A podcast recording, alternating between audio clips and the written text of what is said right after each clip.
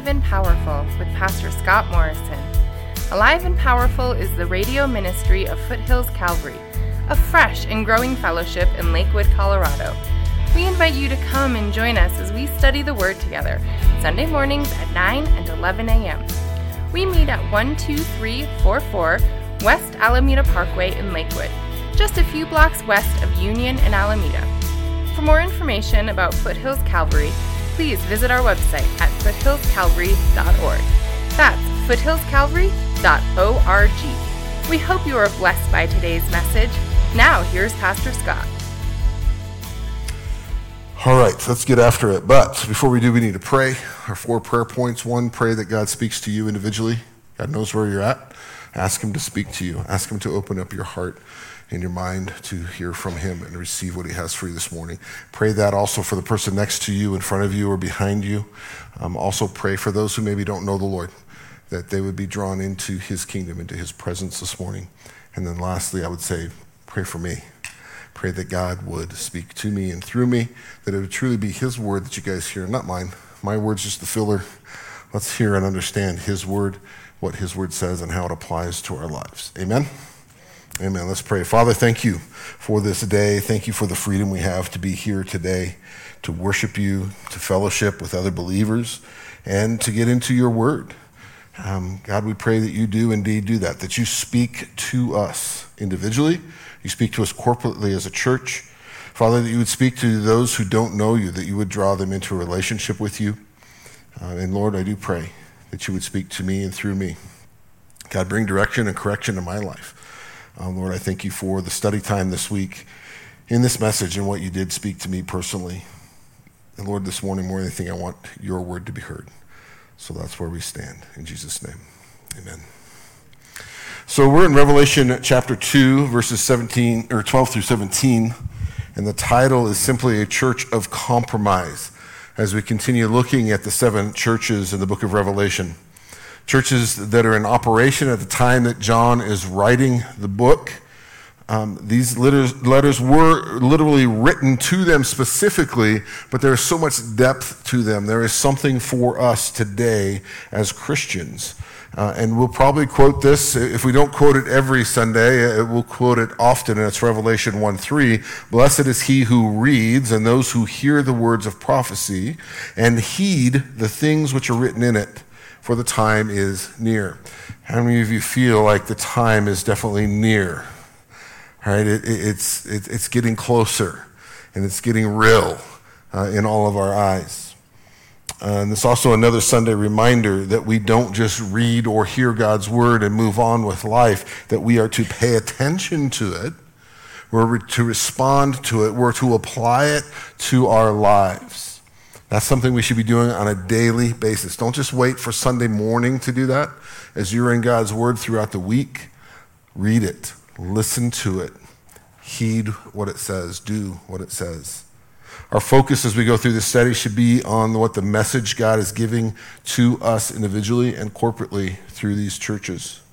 It's also important for us to remember, and especially as a Calvary Chapel, we read the whole Bible. We take the whole counsel of God's Word, verse by verse, chapter by chapter, and we hold on to those truths that are revealed in it as the Word of God. The amount of the Old Testament references that are in the book brings strength to what we read and to the application that points always to Jesus Christ as Lord and Savior. The whole Bible points to Jesus. There's not one piece of it that doesn't. Last week, we saw in our study the poverty at a level that we in this room cannot relate to. Uh, these Christians lost their jobs, they had their possessions stolen, all because of their faith in Jesus Christ. And the fact that they wouldn't submit to, a, to burning a pinch of incense and saying, Caesar is Lord. They held that title for Jesus alone. Jesus exhorted them for their faith and for their works, for holding steady, even though they were physically poor, they were spiritually rich. They understood the assignment. For us, I would say, do we understand the assignment that we have as Christians, as followers of Christ? We have an assignment. They understood that heaven was the goal. That was the gain that they would get. Being poor and wealthy here on earth is non sequential as far as our salvation. Really doesn't matter if you're rich or poor. Really, it's about your heart intent. What is it that, that your heart is doing? If you're poor, are you praising God and honoring Him? If you're rich, are you praising God and honoring Him? Or is your wealth or lack thereof distracting you and causing you to walk away from your faith? The bad part of wealth is when, when you do not control it, but it controls you. So we asked the question last week are your possessions owned by you, or do they own you? Do they dictate what your faith will or will not be? Today we see a church that's doing well, for the most part. It has compromising members within it, and Jesus says that that compromise has to go. So let's read our message to Pergamum, Revelation 2, 17, or 12 through 17. And to the angel of the church of Pergamum, write, The one who has the sharp two edged sword says this I know where you dwell, where Satan's throne is and you hold fast to my name, and did not deny my faith, even in the days of Antipas, my witness, my faithful one, who was killed among you, where Satan dwells. But I have a few things against you, because you have uh, there some who hold to the teaching of Balaam, who kept teaching Balak to put a stumbling block before the sons of Israel, to eat things sacrificed to idols, to commit acts of immorality so you also have some, or the way holding to the teaching of the Nicolaitans. Therefore, repent, or else I'm coming to you quickly, and I will make war against them with the sword of my mouth. He who has an ear, let him hear what the Spirit says to the churches. To him who overcomes, to him I will give some of the hidden manna. I will give him a white stone and a new name written on that stone, which no one knows but he who receives it. What is the character of this city? Who, who is uh, Pergamum? Uh, what is it that, that's about them that makes them so special? Pergamos is the political center of the capital of Asia Minor. At the time John wrote this letter, Pergamum had been the political capital for, for 300 years. So there's some history there. They are solid in what they do and what they believe and how they act and react. The center of culture and education even having one of the largest libraries in the Roman Empire with over 200,000 books or 200,000 volumes written. All of the cities that we have visited thus far uh, in our studies have been very religious. This city is no exception. Temples are, are built in it to both Greek and Roman gods Dionysus, Athena, Demeter, Zeus, just to name a few. But then there are also three temples built solely for emperor worship. You see, about 50 years before Smyrna built a temple to Tiberius, Pergamum built a temple to Caesar Augustus. But there's something fascinating about this city that I would say 99.9% of you have seen or, or, heard of at one time or another and, and not really recognize that that's where that symbol came from. You see, the city was best known for the worship of a deity known as Asclepius. You all recognize that name, right? No, you don't. He was represented by a serpent, Asclepios. He was the god of healing and the god of knowledge. There's a medical school in the temple in Pergamum. Because of this famous temple in Rome, the god of healing, the, the, sick and diseased people from all over the, the Roman Empire would come to that temple, to that city, to be healed. Barclay says sufferers were allowed to spend the night in the darkness of the temple. In the temple, there were tame snakes. In night, at the night time, the sufferer might be touched by one of these tame and harmless snakes as it glided away on the ground where he laid. And the touch of that snake was held to be the touch of God Himself. And the touch was held to bring health and healing. How many of you want to come lay in this dark sanctuary and let the snakes kind of do their thing? Nobody. Asclepios Doctors and paramedics and medical staff, uh, they all use the symbol of Asclepius today. It's that staff with the snake wrapped around it. You've all seen it. It's on most of the ambulances when they go by. That's that same symbol. That's where it comes from. Jesus then gives his description for this church, his description. He is the one who has the sharp two-edged sword. He says this. See, in Revelation 1.16, John observed of, of Jesus out of his mouth went a sharp two-edged sword, and now Jesus showed this two-edged sword to the Christians in Pergamum. The description in Revelation 1:16 helps us associate it with the mouth of Jesus. Jesus will confront this church with his word and they will feel the sharp edges. It's yet another reminder for us of a beautiful passage in Hebrews that we read. Hebrews 4, 12 through 13. For the word of God is living and active and sharper than any two-edged sword piercing as far as the division of soul and spirit, of both joints and marrow, and able to judge the thoughts and the intentions of the heart. And there is no creature hidden from his sight, but all things are open and laid bare to the eyes of him whom with we have to do. How many of you have been studying God's Word or you hear somebody teaching and, and they give a scripture and you just feel like, it just struck to the core, right? That's what God's Word does. It penetrates the heart and the mind. It divides the flesh. Here in our text, Jesus would use this sharp two edged sword to make some separation among the Christians in Pergamos.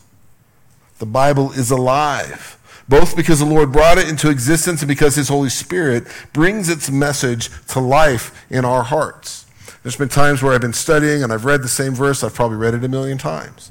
And I'll be in my study and I'm reading and I open up the scriptures and all of a sudden it's that very same verse again. And all of a sudden it's like the Holy Spirit is saying, no, right there. That one. Do you hear what I'm saying? That's because God's word is alive. It's alive and it's powerful. It has the power to transform our lives, to keep us steadfastly anchored in Him when the storms of life strike. There is no other book in history that has the inspiration, the truth, or the power of God's Word. So the question is for you this morning are you allowing God's Word to do its work in you and in your life? Remember, we are to listen to God's Word, and in that, we're to take heed right? We're to apply it. We're to hear and respond to what God is saying. We're to obey. The exhortation is that we are to let the Word of God do its work. Why would you open your Bible and read it if you didn't want to have God intervene and act within your life? Right?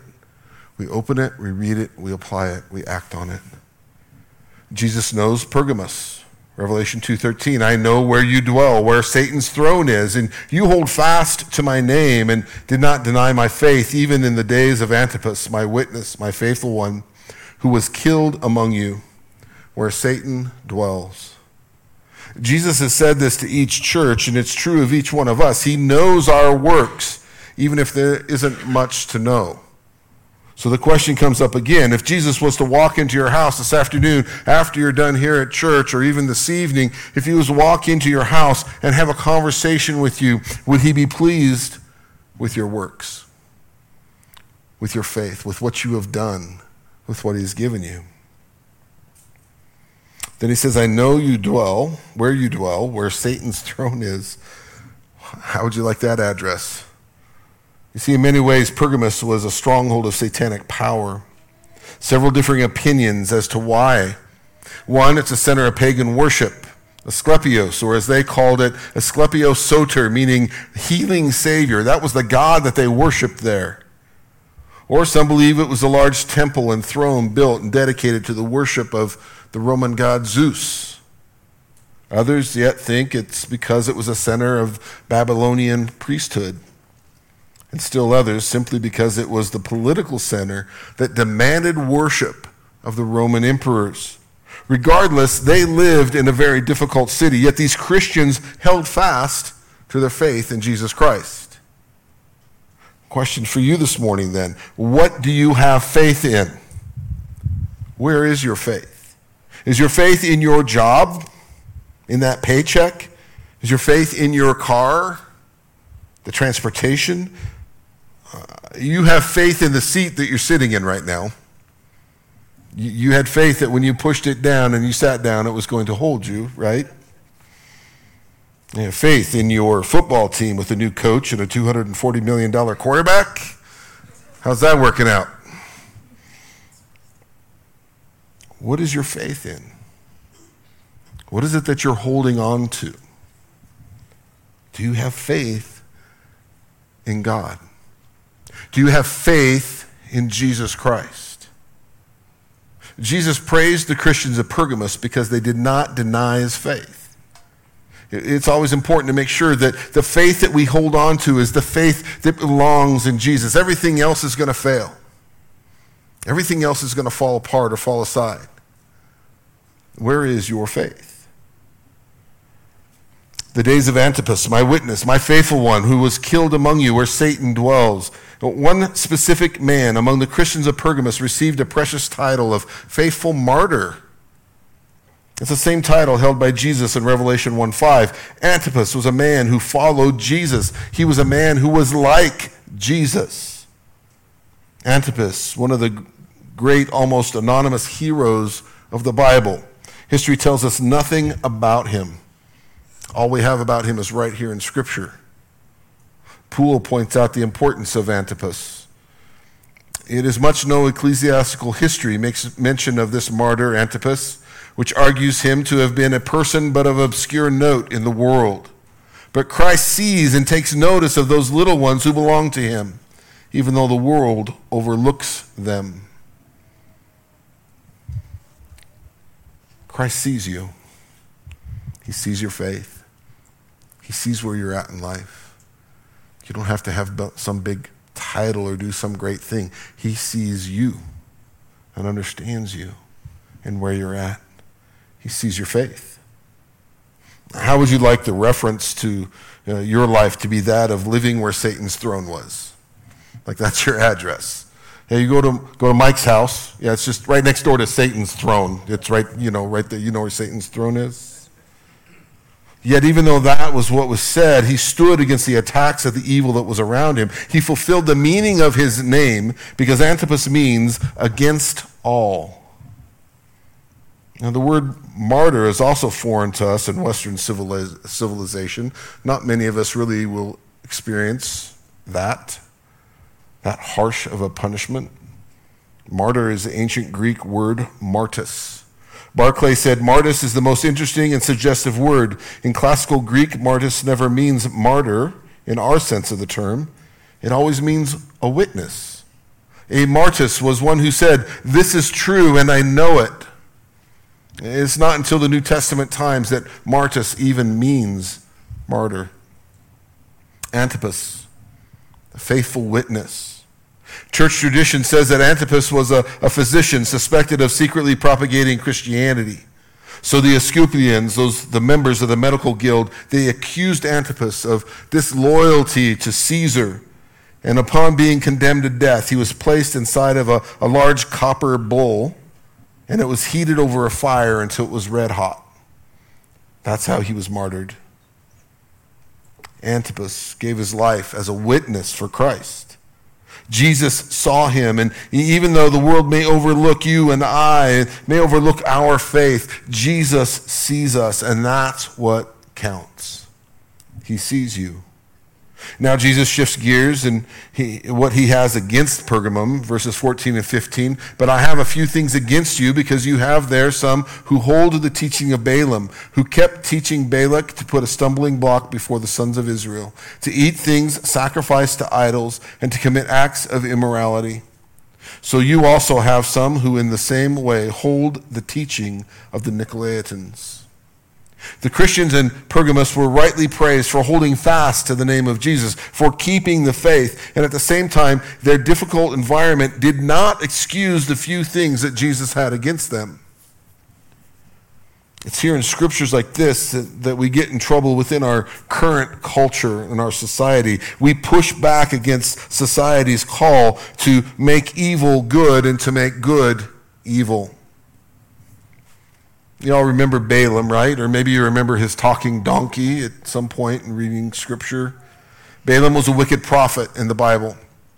He's noteworthy because although he was a wicked prophet, he was not a false prophet. That is, that Balaam did hear from God. God did give him some true prophecies to speak. However, Balaam's heart was not right with God. And eventually he showed his true colors by betraying Israel and leading them astray. Balaam's name and story became infamous as he was referred to several times in, in the New Testament. Peter compares the false teachers to Balaam, who loved the wages of wickedness in 2 Peter 2.15.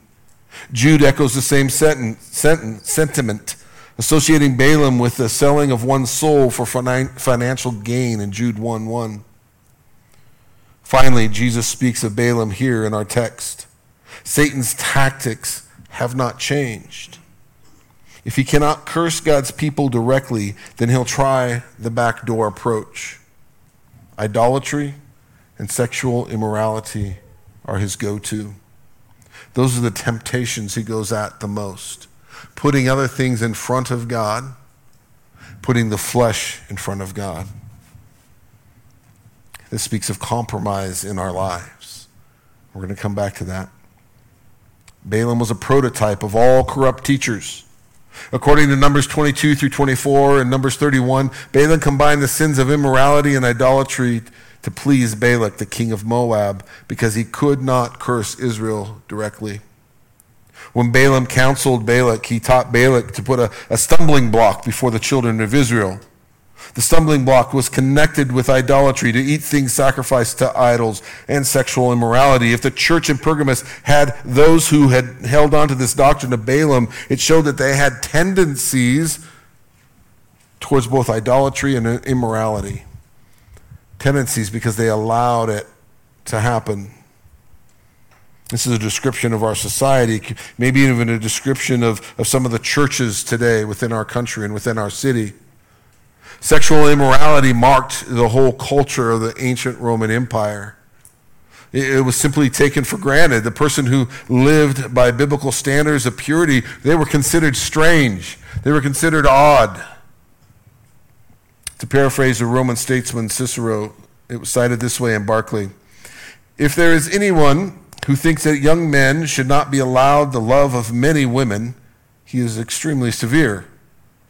I am not able to deny the principle he stands on, but he contradicts not only with the freedom our age allows, but also with the customs and allowances of our ancestors.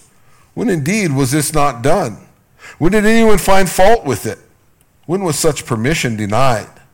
When was it that what is not allowed was allowed? To keep from sexual immorality in that culture, you really had to swim against the current. Sounds just like our world today, doesn't it? Not much has changed.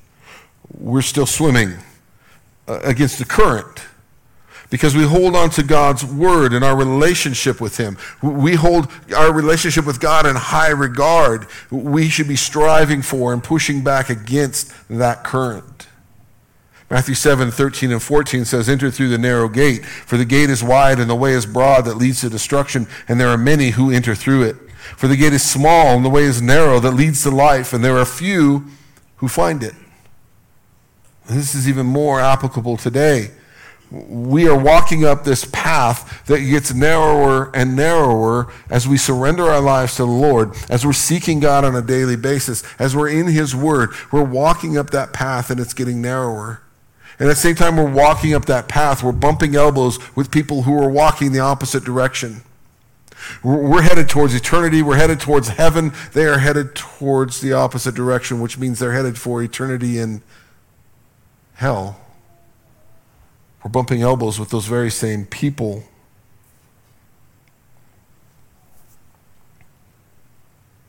It's in that that those people who are walking that direction to that wider path, that they seek messages that justify their actions. 2 Timothy 4 3 through 4 says, For time will come when they will not endure sound doctrine, but wanting to have their ears tickled, they'll accumulate for themselves teachers in accordance to their own desires, and will turn away their ears from the truth, and will turn aside to myths. You see, a time is coming, and I would argue that that time is now where people are going to outright reject the truth of God's word. They're going to pick and choose what they believe based on their desires, based on their preferences. They will follow false doctrine and ungodly teachers who preach what they want to hear. I could take you on a little tour of our city of Lakewood and show you churches that I know for a fact that have made that choice. This is not one of those churches. We're going to hold true to God's word. As they did in Paul and John's time, they will eventually persecute believers. However, we must remain steadfast in our faith, knowing that we do not answer to them. Who do we answer to? God.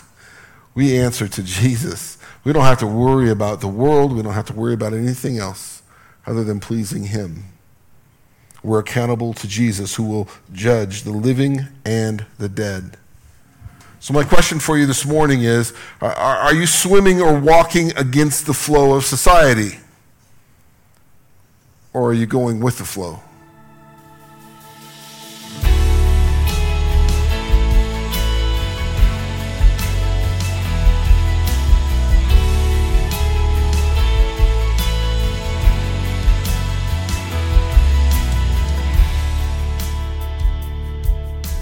Hi, this is Pastor Scott from Foothills Calvary. I hope the Lord is speaking to you through today's message. I wanted to just take a second and invite you to join us for worship services at Foothills Calvary. We meet Sundays at 9 and 11 a.m. at 12344 West Alameda Parkway in Lakewood, just a few blocks west of Union and Alameda. If you'd like more information on Foothills Calvary, please visit our website at foothillscalvary.org. Now let's get back to our study. I pray that the Lord will continue to speak to you by His Holy Spirit. What are you seeking to hear? And when you hear it, are you applying it to your life? Are you allowing the Holy Spirit to bring change, guidance, and direction for everything, every day? Not just for the big decisions we make in life, for everyday things. Or are you looking for words that please the flesh? Are you looking for something that will justify what you want to do? We have to stay true to God's word. In verse 15, it says, So you also have some who in the same way hold the teaching of the Nicolaitans.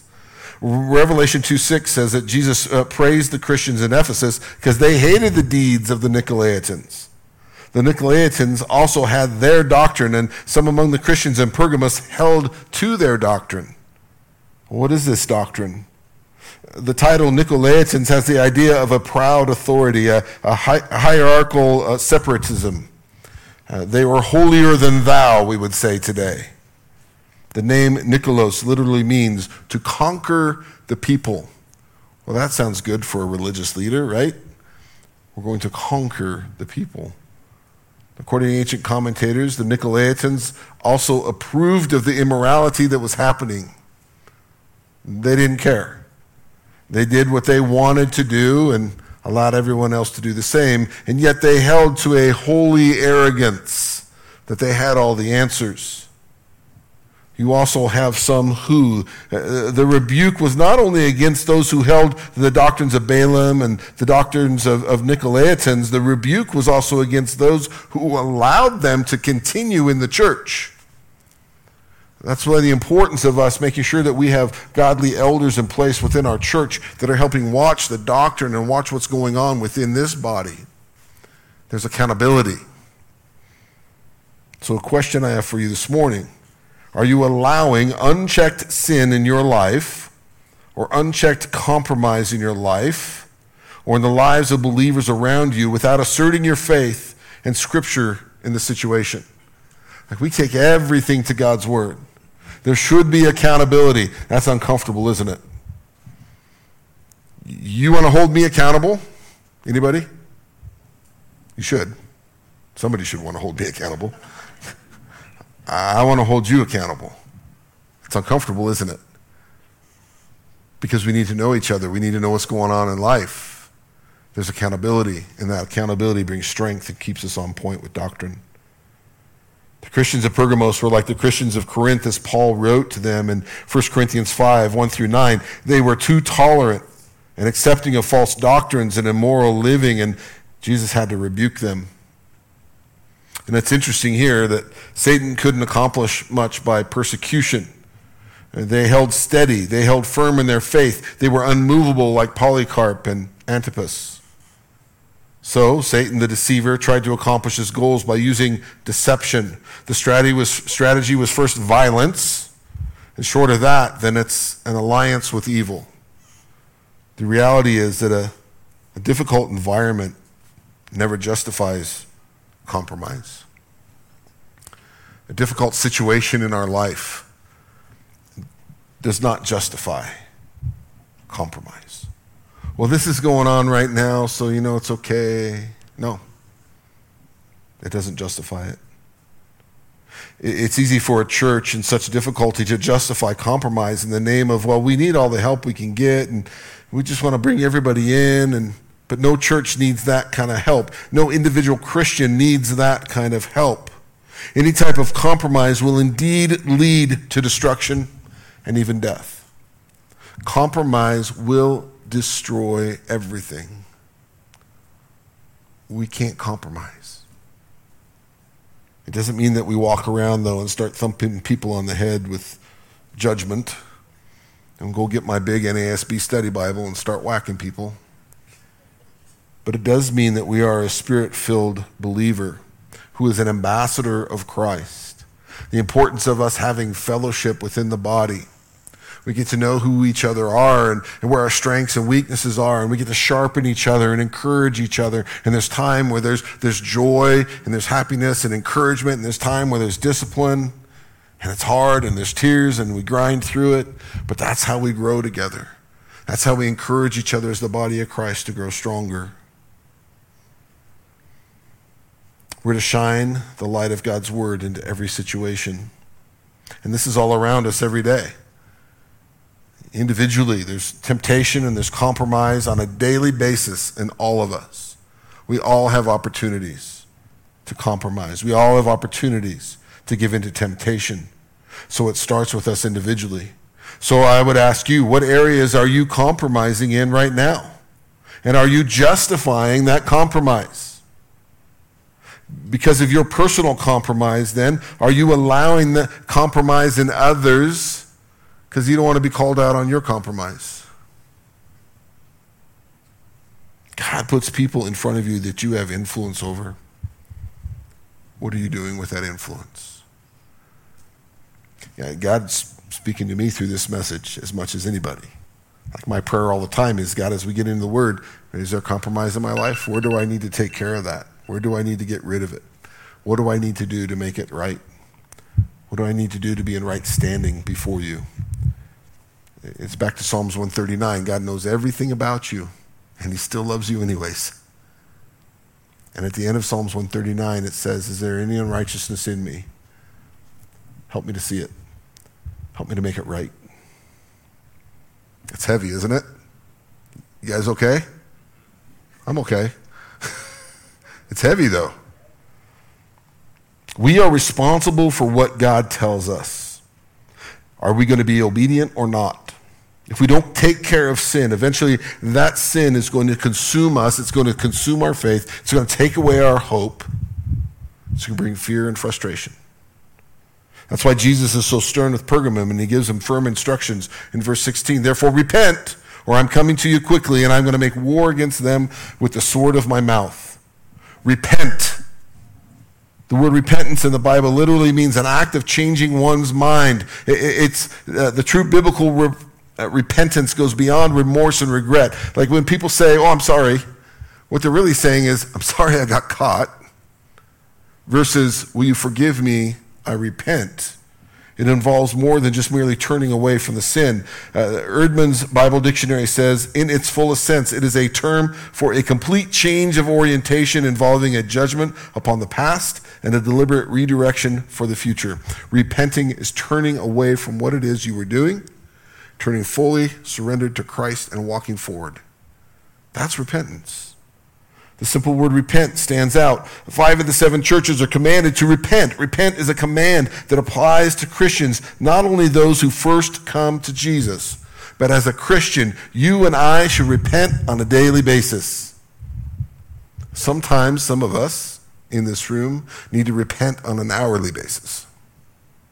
Right? We all have those days.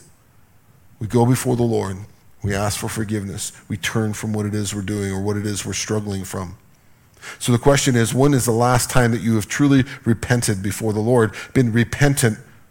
Or are you treating God like a, a Catholic priest, maybe? Father, forgive me for I have sinned. What do I need to do now? No. God, I repent. Forgive me.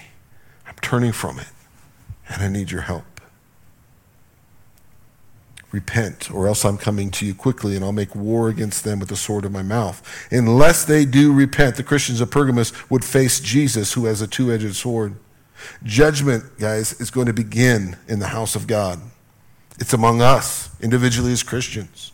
1 Peter 4:17 For it is time for judgment to begin with the household of God and if it begins with us first what will be the outcome for those who do not obey the gospel of God when Jesus came against the Christians of Pergamos, he will do so by confronting him with his word. So, do you have compromise that needs to be dealt with? See the reoccurring theme here. We're going to close talking about compromise in a little bit. The general exhortation, verse 17 He who has an ear, let him hear what the Spirit of the Lord says to the churches. How many of you have ears? More of you this service have ears than the first service. The danger of false teaching and immoral conduct still faces the church today. So does the danger of allowing false teaching and immorality, as it was a problem with the Christians in Pergamos. This is the part that we take a hold of today to apply what the word is saying. The promise of reward for obedience. The last part of verse 17. Uh, pause for a second. You hear that little song, Be careful, little ears, what you hear. Be careful, little eyes, what you see right? For the Father up above is looking down in love. It still sounds so simple, doesn't it? But there's so much truth in that. What is it that you're hearing? Do you have ears? Are you listening to what it is that God is saying? All right, the last part of verse 17. To him who overcomes, to him I will give some of the hidden manna, and will give him a white stone and a new name written on the stone, which no one knows but he who receives it. So the one who overcomes this spirit of accommodation to false teaching and living uh, will receive hidden manna. It's God's perfect provision, true bread from heaven. Uh, a few weeks ago, Jack had sent me some scriptures um, and then a simple statement at the end, and, and it really has stuck with me. He said, God provided his people in the wilderness enough manna for each day. God will give you what you need. God will give you what you need. The only reason I'm here today is because God has given me just enough for today. Like we always want a little more, don't we? Okay, I have enough for today, but could you give me a little bit of tomorrow's too? I need a little more. No, we can be confident that He's giving us enough to take care of today. Mentally, physically, spiritually, emotionally. God is giving you enough. You'll be okay. Doesn't mean it's going to be easy, but you have what you need. I'm not perfect, but I keep pressing into His Word and I'm striving to be obedient to that Word, understanding that He will give me enough for today. In the ancient world, the use of the white stone had many associations. The white stone could be a, a ticket to a banquet, a sign of friendship, evidence of being counted or a sign of acquittal in the court of law. You know, the, the, the, judge gives his verdict, and he either gives that person a white stone or a black stone. White stone, they're good to go. They can leave. They have their freedom. The black stone, not going to end well for them. Jesus may have any one of these messages or these meanings in mind, but at the very least, we know that it's an insurance, assurance of blessing for us when we get to heaven. Last part of verse 17 a new name written on the stone, which no one knows except those who receive it. What is the meaning of this new secret name that, that promised to him who overcomes? Is, is it God's name? Is it the believer's name? It's probably the, new, the, the believer's new name, possibly.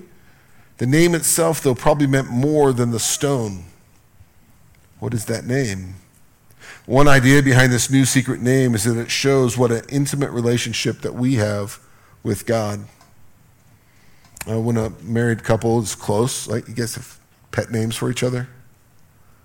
You want to share them? No, you don't want to share them. Hey, Pookie Bear. Uh, you know, right? We do that, whatever it is. I don't know. And just for the record, that's not what I call Pam. Um, I just pulled that out of the air. So, okay, that's embarrassing. Um, but it's a name. Another idea associated with the, the new name is simply assurance that it gives our heavenly destination. Your name is there. God knows you by name, and it's a special name. He created you, and you have purpose. It's as if your reservation in heaven is made. I want to rewind just for a second as we get ready to close, and we're going to look at that word compromise for a minute, because that's really what this passage gives us something that we can apply today. To compromise is to make concessions or accommodations for someone who doesn't agree with a certain set of standards or rules, right? There are times when compromise is good. Compromise is a basic skill needed in marriage, right? I compromise with Pam about how the dishwasher should be loaded. Or she compromises with me, maybe. I don't know. It's something we do in situations where we want to keep peace, where peace is more desirable than getting your own way. Daniel and his three friends essentially worked out a compromise with the Babylonian official concerning their diet in Daniel 1. In certain other matters, compromise is not good. The Bible makes it clear that God does not condone compromising, as he commands in the book of Deuteronomy. Be careful to do what the Lord your God has commanded you to do. Do not turn aside to the right or to the left. Or in Psalm 119, joyful are those who do not compromise with evil, and they walk only in his path. God is holy. His ways are right. God is good. His ways are life giving. Concerning matters that God has clearly addressed, we do not negotiate. We do not bargain. We do not compromise. Compromise comes so easy, doesn't it? It's right there. It's easy. It's just a decision away, isn't it?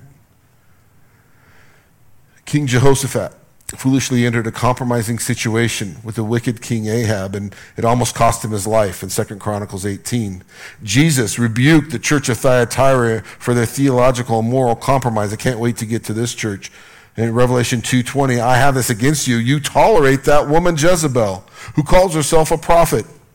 By her teaching, she misleads my servants into sexual immorality and eating food that is sacrificed to idols. So there are certain lines that should not be crossed, and there are times when compromise truly becomes evil. As we go through this world, we'll hear many calls to compromise. The fleeting pleasures of sin, hollow, hollow and deceptive philosophies, lust of the flesh, lust of the eyes the pride of life, all tempt us to compromise in areas that we should not, that that line should be drawn because of our faith in God. Usually, the temptation to compromise is heightened by, by some type of a desire, a, a feeling, or a fear, uh, maybe even driven by loneliness uh, or a fear of being rejected or criticized, or even filling a void with something other than Christ all those things will fade away, you know.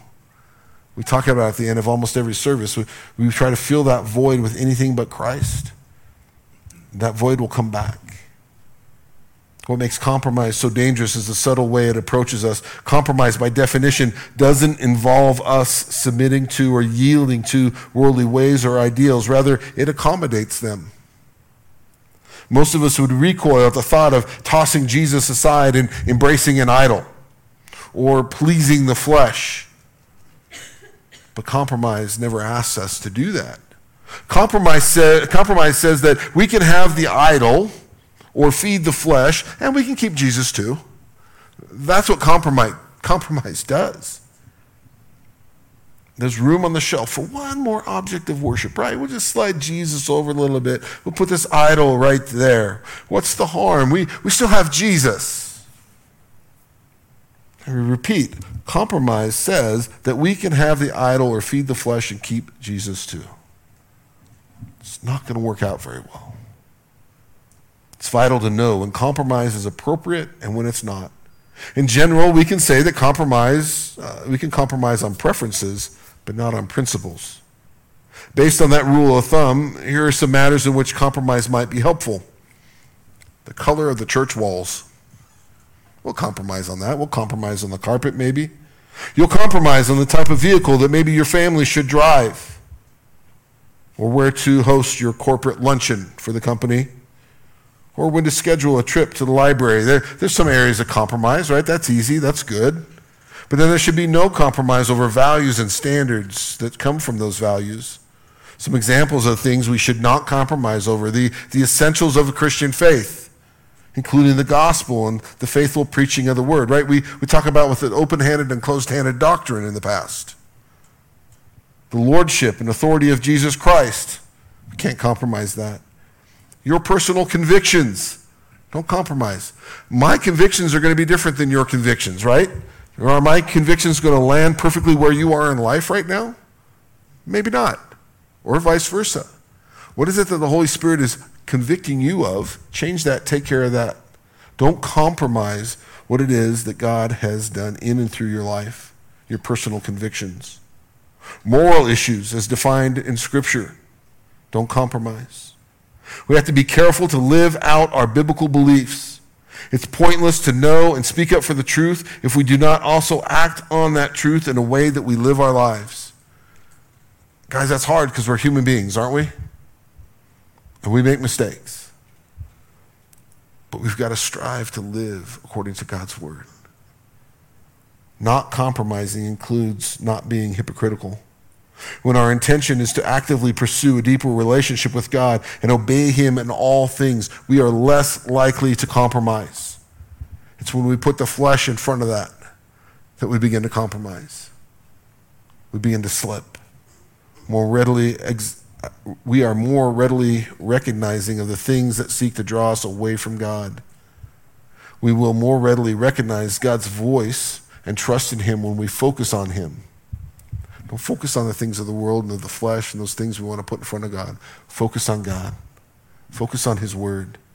Resisting compromise is not up to our own strength or efforts. Rather, God has equipped us he is with us. He encourages us to do as Philippians 2 12 and 13 says, My beloved, just as you have always obeyed, not as only in my presence, but now much more in my absence, work out your salvation with fear and trembling, for it is God who is at work within you, both to will and to work for his good pleasure. It's God's word and his presence that nourishes our souls, that gives us the strength and ability to resist temptation to push back on compromise. Other believers encourage us, they walk alongside us, and we do the same for them. I always tell you don't do life alone, we do it together. We walk through life together. When we're focused on God and living an active relationship with Him and with His people, we come to the understanding of the magnitude of His holiness. We also understand the crushing nature of our sin and how it destroys. But then there's the depth of God's grace. God's grace is extended to each one of us. We, his, we see his goodness, and that true life is in him. So we long to follow him in all of our ways. We, we long to share the good news of salvation with others. The better we know God, the more we pursue, pursue him, the better we can resist temptation. We can resist the temptation to compromise, to compromise those things that are so important to us. So I'm going to close this a little bit different this morning. I'm going to ask you all just to close your eyes, bow your heads. And I just want you to think about a couple things. A couple things to pray about. Maybe you're already a Christian. Maybe you've surrendered your life to the Lord. I would encourage you then to be praying for those that don't. Maybe there's compromise in someone's life this morning that doesn't have a relationship with Jesus. That is, you, you, you don't have that relationship with God. The, the compromise in your life has no moral compass at all. You're just wandering. The second part of that is maybe you are a believer, but you've allowed areas of compromise in your life that must go. They cannot stay any longer. maybe things or relationships that are in the way of you fulfilling God's purpose in your life, it's got to go. You've thought about it, maybe even to the point of dismissing all the blessings that you have in your life. That's how destructive compromise is.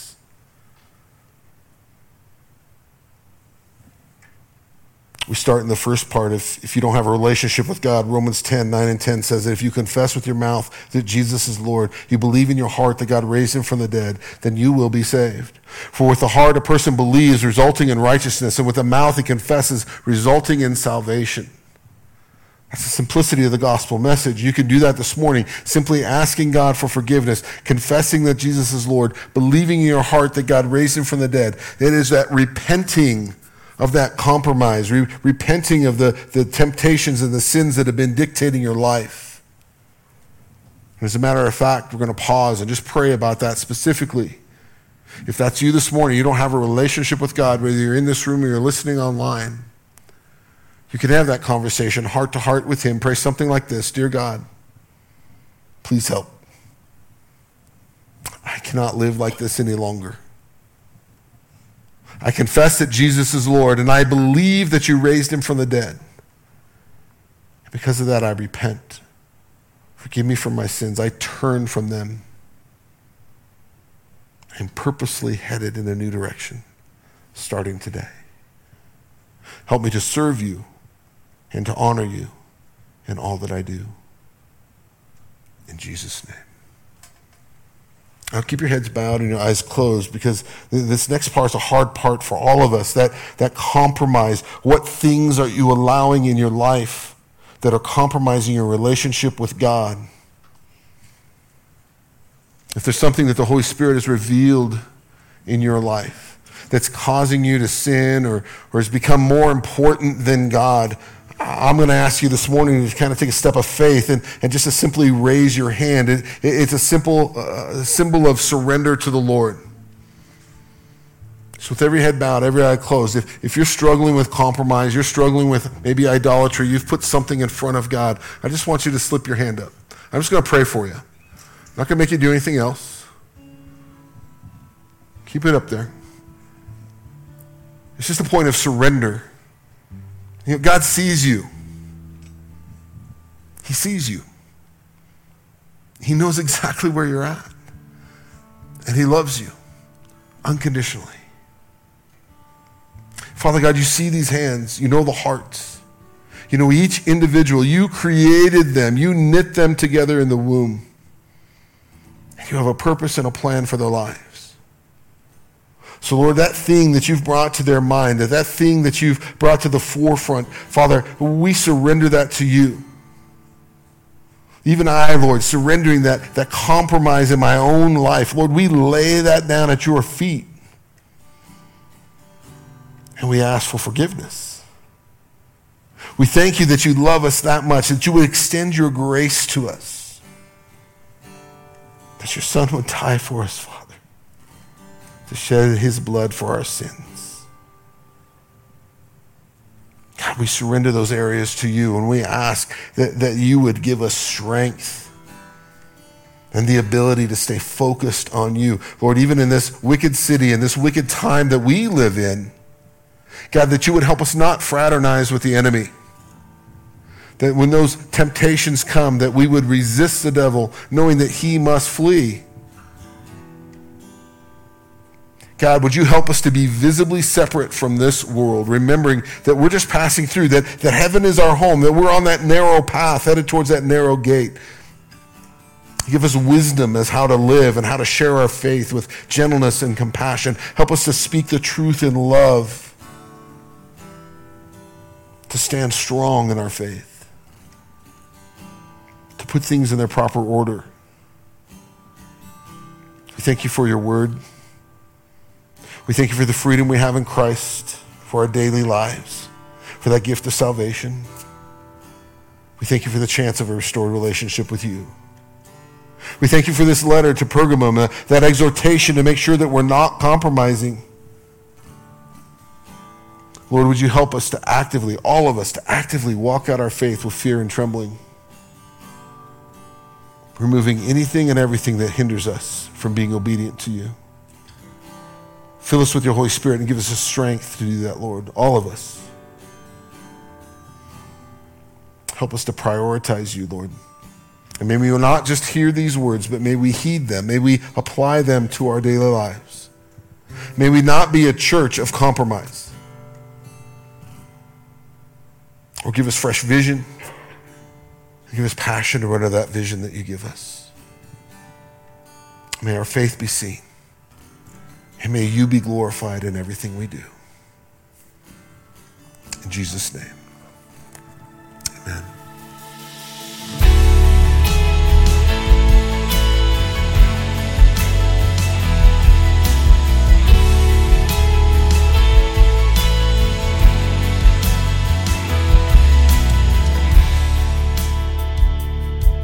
This has been Alive and Powerful with Pastor Scott Morrison.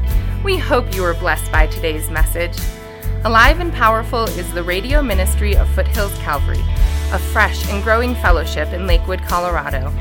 We invite you to come and join us as we study the Word together, Sunday mornings at 9 and 11 a.m. We meet at 12344 West Alameda Parkway in Lakewood, just a few blocks west of Union and Alameda. For more information about Foothills Calvary, please visit our website at foothillscalvary.org. That's foothillscalvary.org.